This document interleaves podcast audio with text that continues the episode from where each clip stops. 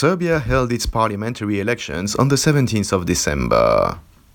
The ruling Serbian Progressive Party was declared the election winner, but for almost two weeks now there have been protests over that result.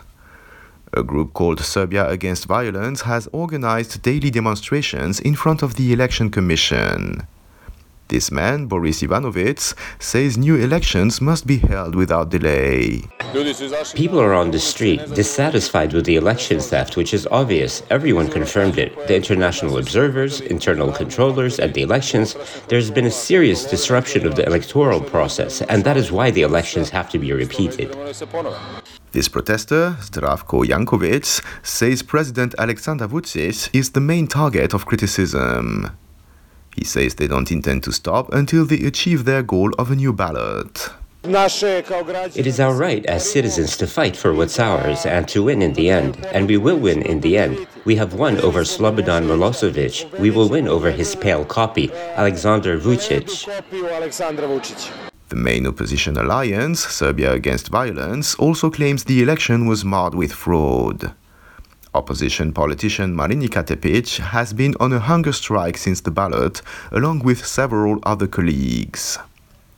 They have alleged authorities included dead people on voters' lists and imported voters from Bosnia and Kosovo. The most recent protest has ended with a march to Serbia's constitutional court, which will ultimately rule on electoral complaints. Protester Nikola Pavlovic is sure he is doing the right thing. If one feels that something is not right, then one casts a vote to disagree with what is wrong. That is what we can do, not to take the side of what we think is wrong. One day, our children, grandchildren, and great grandchildren will see who said what at which moment in history and where they were. It's not just voters and the opposition who are concerned with the election results.